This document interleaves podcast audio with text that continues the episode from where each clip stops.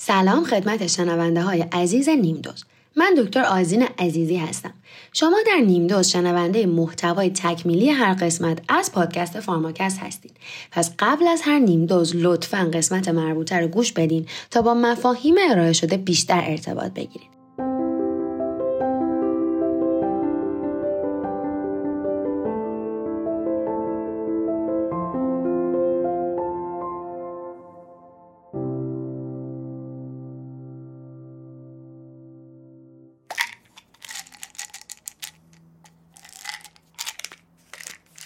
این قسمت از نیم دوز می‌خوایم سری بزنیم به سه تا شرکت موفق و بزرگ دنیا و نکات جذاب فرهنگ سازمانیشون تا ببینیم در اون شرکت ها که به خلق ایده و محیط شاد و بانشاد معروفن چی میگذره. اولین شرکتی که به سراغش میریم شرکت جذاب گوگل دفاتر گوگل دارای زیرساخت مسطح یا همون flat هستن که این یعنی کارمندان در هر سطحی می‌تونن با مدیران ارشد یا مدیران اجرایی ارتباط داشته باشن بدون اینکه از طریق منشی یا مسئول دفتر با اونا بخوان ارتباط برقرار کنن.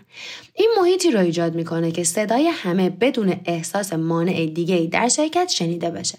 علاوه بر اون گوگل برای ارائه امنیت مالی اضافی به افراد خودش مشاوران مالی تو دفاتر خودش داره که برای هر کارمندی در دسترسه از ارائه مشاوره در مورد مالیات ها بدهی ها تا کمک به اونها برای مدیریت سرمایه گذاری خب بریم سراغ شرکت پر از خلاقیتی به نام پیکسار. در پیکسار اونها روزها یادداشت یا نوت دیز دارن.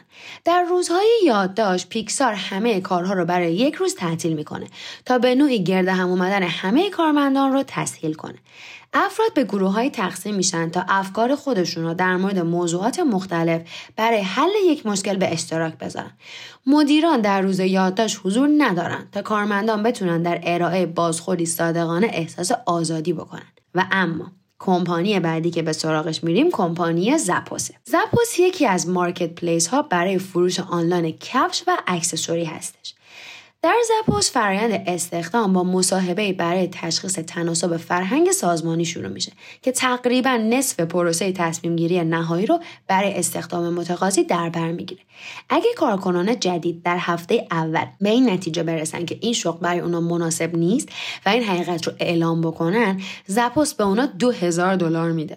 در این مثال از فرهنگ سازمانی می‌بینیم که روش استخدام و قربالگری به این صورته که به جای القای فرهنگ مطلوب به همه افرادی رو انتخاب می‌کنن که از قبل فرهنگ خاصی رو دارن. نکته جالب توجه اینه که بخشهایی از بودجه به تیم سازی یا ایجاد روحیه تیمی یا همون team building و فعالیت های ترویج فرهنگ culture promotion اختصاص داره.